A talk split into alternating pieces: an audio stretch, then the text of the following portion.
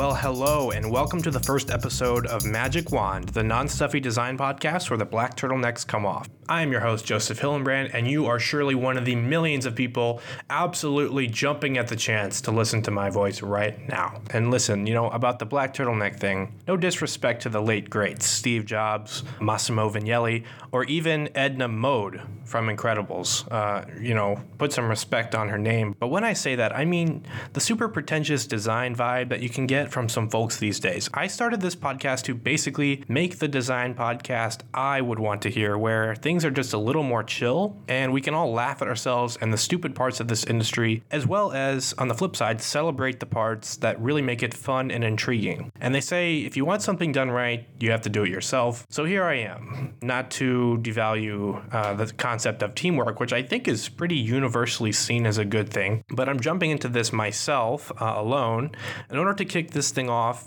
and just let the multitude of listeners, the just thousands, million, like I said, billions. You know, I'm, we're off to a great start getting this stuff wrong. But just to let you guys know a thing or two about me, since you're going to be hearing my voice a lot. I've always had a creative lifestyle. Uh, I grew up you know, like a lot of designers did. If you ask them, what was your childhood like? A lot of them will say, oh, I was always drawing or I was always trying to make stuff. I'm one of those people who definitely falls into that stereotype. I had a hugely creative lifestyle growing up. I was always drawing. I was always, you know, sometimes I was writing. Just the idea of making things in general has never not been something that intrigues me and just makes me want to get up in the morning, really. Even doing this podcast is fulfilling a huge creativity urge that never really goes away. Right now, it's graphic design, but back then, it was just anything I could think of. For a huge part of my life, I wanted to be a filmmaker because I'm in love with the concept of storytelling and visual storytelling in particular, and just writing, directing. It was something I wanted to do forever that's probably not the most uh, secure career path. So we switched we switched to design instead. And, and honestly, design is just as fulfilling as I think that process might be and a hell of a lot cheaper as well. It really dawned on me from a young age that creating something new and showing it to people is one of the things that makes me the happiest. And you know, I would always make stuff and you show it to my sister, show it to my mom, show it to my dad show it to my friends, and you never really get the response that you're hoping. You know, you think someone will light up and go, Oh my gosh, you're a genius. This is the best thing I've ever seen. I'm sure many of you can relate to that. But once in a while, once in a while, you do make something that actually a lot of people find really cool and you'll get a pat on the back for it maybe. And you know it's kind of like being in band. I was a band kid and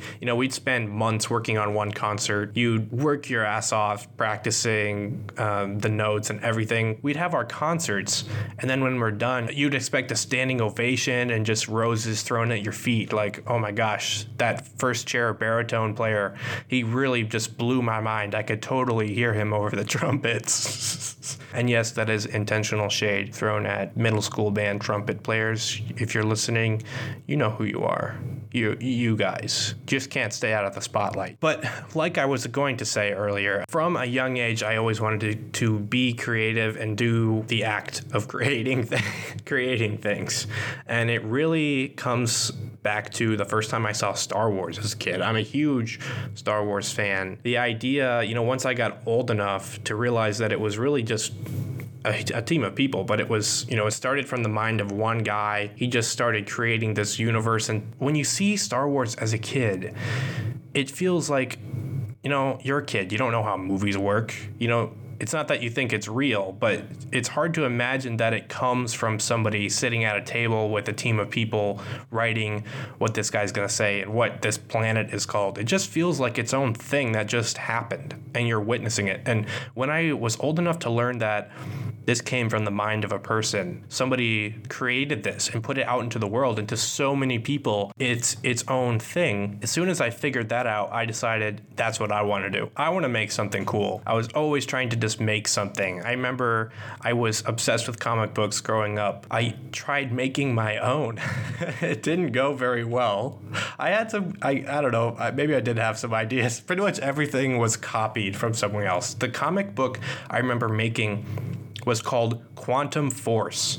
and it was a complete and I mean complete ripoff of the concept of the Avengers, even down to the leader. His name was Captain Quantum truly not inspired by Captain America at all. I think one of the other superheroes was somebody who just shot water out of their hands. Another person was basically Lava Girl from Shark Boy and Lava Girl. So I was definitely not the most original comic book writer as a kid, but I did my best just to fulfill that urge to create things and put them out into the world, no matter what people would think of it, just to fulfill that creative desire. It never really went away.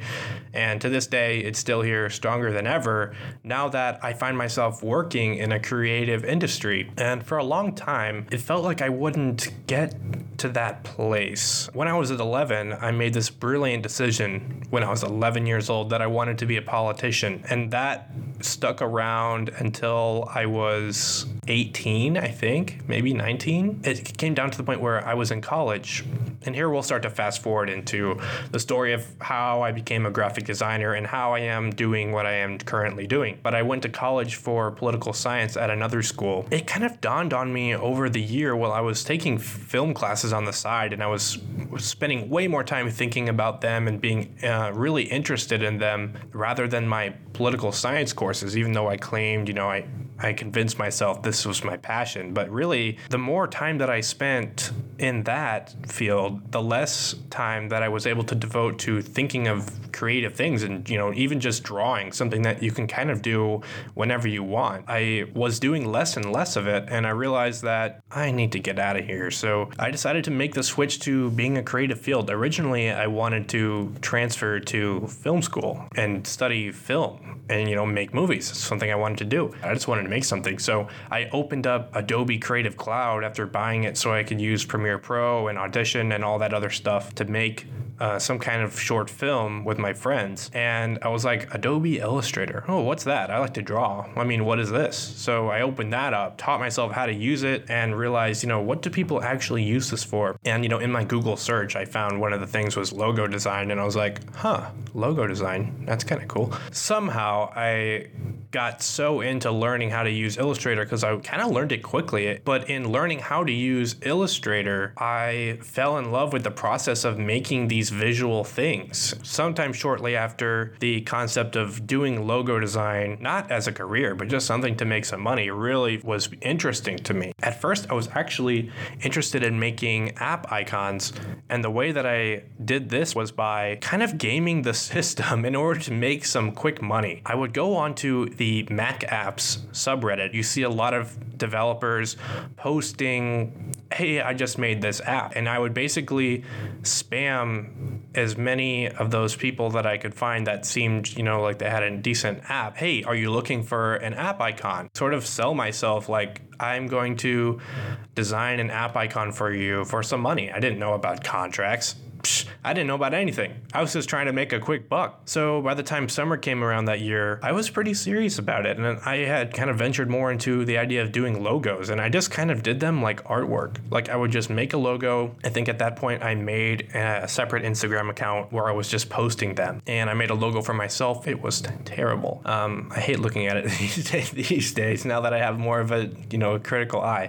But I would make the um, logos and just post them, sort of like, you know, not even for clients, not even, hey, this is a conceptual logo for this business. It was just like solitary marks. Eventually, I, I actually got my first client, an app called Meeter, which during the very beginning of the pandemic, I reached out to them and they said, sure, you can design a, an icon for us. It was basically an app that combined the functionality of every major virtual meeting software into one sort of calendar that lived in your Mac menu bar. So you would just click that and you could join whatever whatever meetings are on your calendar. I made a like a pretty good amount of money for doing that app icon. I hadn't made this kind of money for just doing something like this before. Maybe this is kind of serious. Maybe I should keep going with this. So I did. I just kind of took it more seriously and started posting stuff. I made a Behance, you know, I did all the things that everyone does.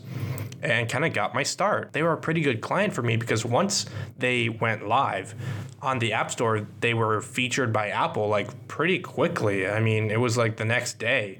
And then all of a sudden, a ton of people were seeing my work all over the world. And it was just like an amazing feeling. And I think that just feeling of validation, just seeing that on there, you know, seeing that on when I open up the App Store, I can just see my work right there. It blew my mind. A huge push for me to take this thing more seriously. Fast forward a while, and I actually was able to land an internship for a little marketing design agency in Kansas City, which I live in Minnesota, but I grew up partly in Kansas City, and I was able to just get this remote internship. And oh my gosh, let me just talk a little bit about this place. I don't want to say the name because it's not exactly a great it's not a great thing. It, yeah, yeah, they they're not the best. I got my internship there, and I was just gonna be doing logos, and you know I did one for this one business, and it was like a real company that was making clothing for babies, and I was like, wow, it was not anything like you would see today, like multiple rounds I'm presenting to the clients. I mean, this was the most unprofessional quote unquote agency I have ever even heard of, and it happened to be my first job, so that's just great. I was able to see what not to do right at the start of this whole process. I made like one concept, sent it to my boss over text, over text, and then he would show the clients and say, yeah, they approved it. The next client that I had there was a streetwear brand, which that logo I'm pretty proud of still to this day, even for being like so beginner of me. It actually fits pretty well into the design principles that I tend to go by these days. That process was probably the most really truly inappropriate design process I have heard of from anyone. The project started with the client making a group chat with my bosses and me. And I would just send stuff into that group chat, pictures of my concepts into that group chat. I mean, really, no meetings, no presentations, no options. Here's your options, choose one, move on. Nothing like that. Just check this out. What do you think? It just was not fun. My bosses would go get drunk, go to a club, and then the clients were in the group chat and my bosses would just send pictures of them drinking and being like, "Ooh, let's go! Look at this. We're we're having fun." And the clients would be like, "Yeah, me too." They were all into it. I guess the only one not having fun was me. It was not a professional situation at all. And for someone who was thinking, "Wow, I got an internship at an agency. I'm doing agency work." It was really not living up to what I expected at all. Eventually, they took the mark. It was a really successful identity. It wasn't even an identity, it was just a logo, but it was a really successful logo and project as a whole. And after that, I was just waiting for my bosses to give me the next project. They had just said, hey, it's coming along, just stay put, you know, and I wasn't getting paid. I have to say, this was an unpaid internship, which is a huge no no. Do not take an unpaid internship. Anyone listening, if they need to hire an intern, they can afford to pay you. Get paid for your time. Don't do what I did. And eventually they just lost contact. Technically, I was never let go, but I was unpaid. So it kind of just decided when I was done and put that on my LinkedIn as this is what I stopped working there. So after my quote unquote internship at the quote unquote agency, it was important to me to find my place as a freelancer. By this point, I had committed to design and transferred to another college to study it. It was kind of a big move for me. Design kind of became my life very quickly. I think most people are students students and they'll do the classes and expect at the end of the college process that they're just going to know everything they know. But I was living graphic design. I was always looking at stuff online. I mean, like throughout the day, I would look at, you know, logos while I'm walking down the street. It was essentially an all encompassing subject to me that, you know, throughout the day, I'd never stopped basically working inside my head. It was important for me to find my place as a designer freelance. After the agency, I was just kind of done there at a certain point and I still wanted to make some money. I ended up taking on some of my own clients. Freelance was my only income for a year. I was just using it to pay my way through, taking the quickest jobs I could sometimes. Um, there was one time when uh, I had to make the down payment to the apartment I currently live at, and I had just taken, you know, some of the worst jobs I could take just to afford that down payment. And I'm very happy I'm not in that place today because it was not fun but the work that came out of that was surprisingly decent. As time went on, I found my place as a designer stylistically. So that year ended, and I was back home for the summer. I was looking for a design job. I had emailed pretty much every print shop in a 60 mile radius because that's all there is where I'm from. I got some emails back. I even went in for an interview at one nearby, and it went really well. You know, they were just going to have me putting up signs for businesses that, you know, they would design. Maybe I would help design the signs, but I would putting them up and, you know, peeling off adhesive and whatnot. And I was so willing to do that. That ended up falling through because their availability for a new hire completely changed. So my only option then was just to give up on finding a design job for the summer, which I really just wanted to continue pushing towards that passion I had. I ended up getting a job at Aldi, and on my first day of work, before I went into work in the afternoon,